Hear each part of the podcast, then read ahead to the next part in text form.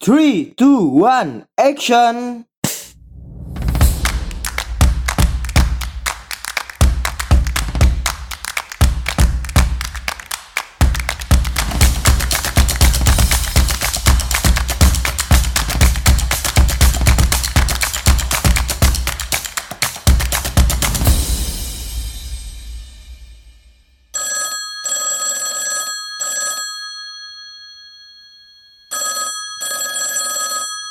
Halo, selamat datang kembali di Pod by MA, tentunya di program Anak Komunikasi.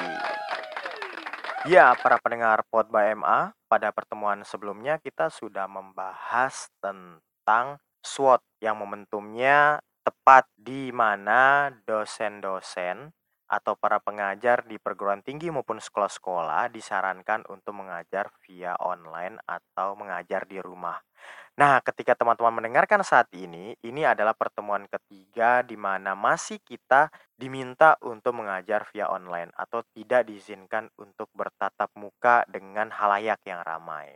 Namun tidak apa-apa ya, kita bisa memanfaatkan media online yang di mana ini cocok banget dengan mata kuliah kita saat ini. Oke, para pendengar Pod by MA, yang selanjutnya setelah kita membahas SWOT, kita sudah mengetahui strategi apa yang kita sampaikan kita perlu mengetahui kira-kira melalui apa pesan itu akan kita sampaikan. Tentunya agar menarik perhatian orang dan mereka bisa ikut serta di dalam pesan-pesan yang kita kirimkan. Nah, dalam pertemuan kali ini saya akan membahas sedikit mengait-ngaitkan ya, tidak membaca, tetapi mengait-ngaitkan pembahasan pada pertemuan ini dengan salah satu buku karya Tor Insinyur Fayakun Andriadi Mkom dengan judul Partisipasi Politik Virtual. Demokrasi Netizen di Indonesia. Ini hampir sama kayak buku saya ya. Komunikasi Politik 2.0 waktu itu. Nah, di sini di bab 4 Dr. Insinyur Fayakun menjelaskan tentang merebut hati netizen menjadi raja di media sosial. Kenapa ini menarik di pembahasan kali ini saya bahas? Ini berhubungan dengan salah satu film yang sudah diputar beberapa tahun yang lalu, yaitu Republik Twitter. Ya, mungkin ada yang pernah menonton sebelumnya.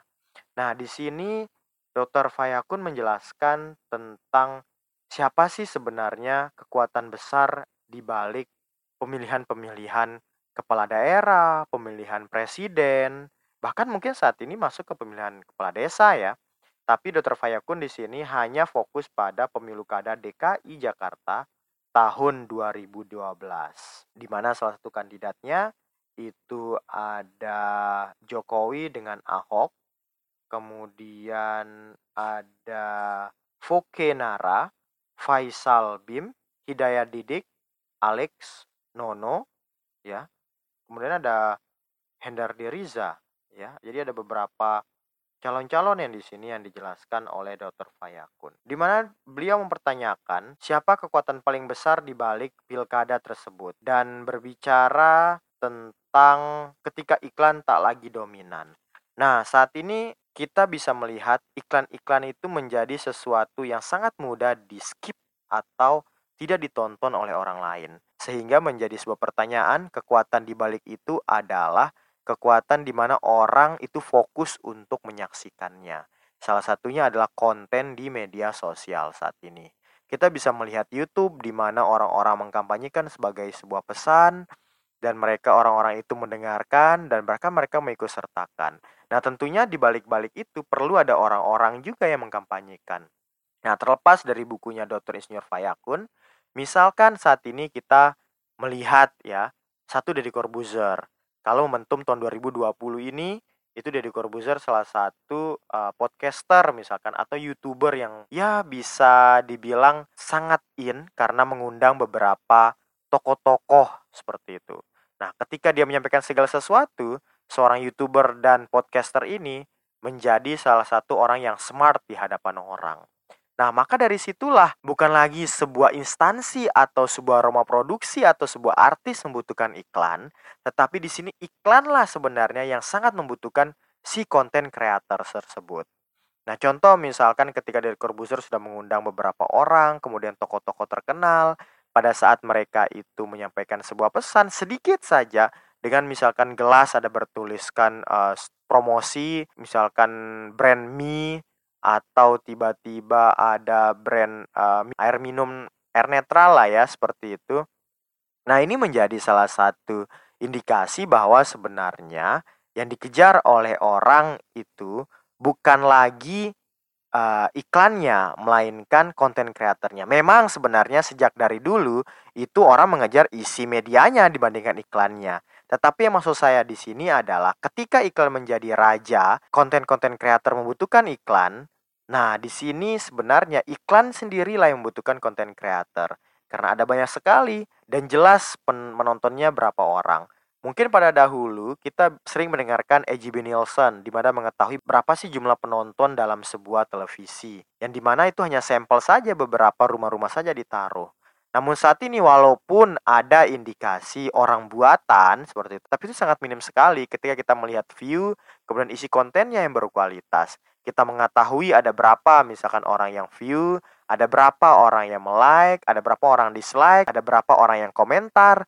Maka di situ kita juga mengetahui kualitas dari isi pesan-pesan yang ada di YouTube tersebut. Ini contohnya misalkan YouTube ya. Nah, dari sini kita mengetahui kekuatan besar di balik sebuah informasi atau media kampanye itu juga adalah media sosial itu sendiri yang dibicarakan atau digunakan oleh konten-konten kreator yang mereka itu bisa menampilkan sebuah informasi yang menarik perhatian halayak banyak. Nah, dari sini kita mengetahui bahwa seperti yang dijelaskan oleh Dr. Insinyur Fayakun bahwa kekuatan dari iklan itu sendiri itu mulai berkurang. Dari sinilah kita mengetahui bahwa kekuatan besar yang ada dalam sebuah kampanye terutama kampanye politik dalam pembahasan ini itu adalah pemegang media online yang mereka itu bisa menginformasikan sebuah pesan kepada orang-orang. Nah, jadi bagus sekali misalkan besok ada yang mau kampanye presiden gitu ya diundang. Bukan diundang ya, pura-pura menjadi bintang tamu dari Corbuzier. Maka itu jelas sekali ada banyak sekali orang-orang yang kenal. Terutama ketika kita bisa menjawab dengan smart, kita bisa menjelaskan dengan detail, kemudian kita bisa menyampaikan informasi yang baik seperti itu, tentu ketertarikan orang juga akan banyak. Nah, namun menjadi pertanyaan bagi kita semua, apakah semua manusia yang ada di Indonesia ini atau di dunia ini bisa menggunakan atau telah menggunakan media sosial, smartphone lah minimal untuk mengakses itu. Nah, maka di sinilah kekurangan-kekurangan media sosial itu sendiri. Bukan disebut barang mahal saat ini, tetapi kadangkala perkembangan-perkembangan teknologi-teknologi itu juga tidak semua orang bisa akses. Contoh misalkan orang yang sudah 70 tahun ke atas atau anak-anak kecil sama sekali anak kecil banget ya, itu belum bisa mengaksesnya. Nah, kalau misalkan sudah middle kayak gitu mulai remaja, ya anak-anak kalau anak-anak ya masuk ke SD lah ya sudah mulai mengerti apa yang akan diakses. Atau misalkan orang-orang dewasa sudah SMP, SMA, kuliah, kemudian naik ke atas sebelum umur 70 tahun gitu, mereka masih bisa mengakses media-media uh, sosial. Sehingga inilah salah satu keterbatasan pada saat kita ingin mengampanyekan segala sesuatu dengan media online. Namun perlu dipahami juga ketika kita itu ingin mengkampanyekan sebuah informasi, dengan kita mengetahui target audiens kita, media apa yang mereka gunakan, maka itu menjadi menarik ketika kita bisa menggunakan media yang tepat. Contohnya pada saat kita ingin mengepanyakan fakultas kita kepada calon mahasiswa. Sebenarnya ini adalah media yang paling cocok ketika kita ingin menggunakan media kampanye menggunakan internet atau saat ini kita sebut sebagai media kampanye kontemporer. Momentumnya saat ini adalah internet. Oke para pendengar Pod by MA, pada pertemuan kali ini kita cukupkan kita doakan semoga di pertemuan selanjutnya kita sudah bertatap muka. Walaupun juga pada pembahasan-pembahasan selanjutnya nanti saya tetap menggunakan podcast tentunya di Pod by MA program Anak Komunikasi. Sampai ketemu lagi di pertemuan selanjutnya.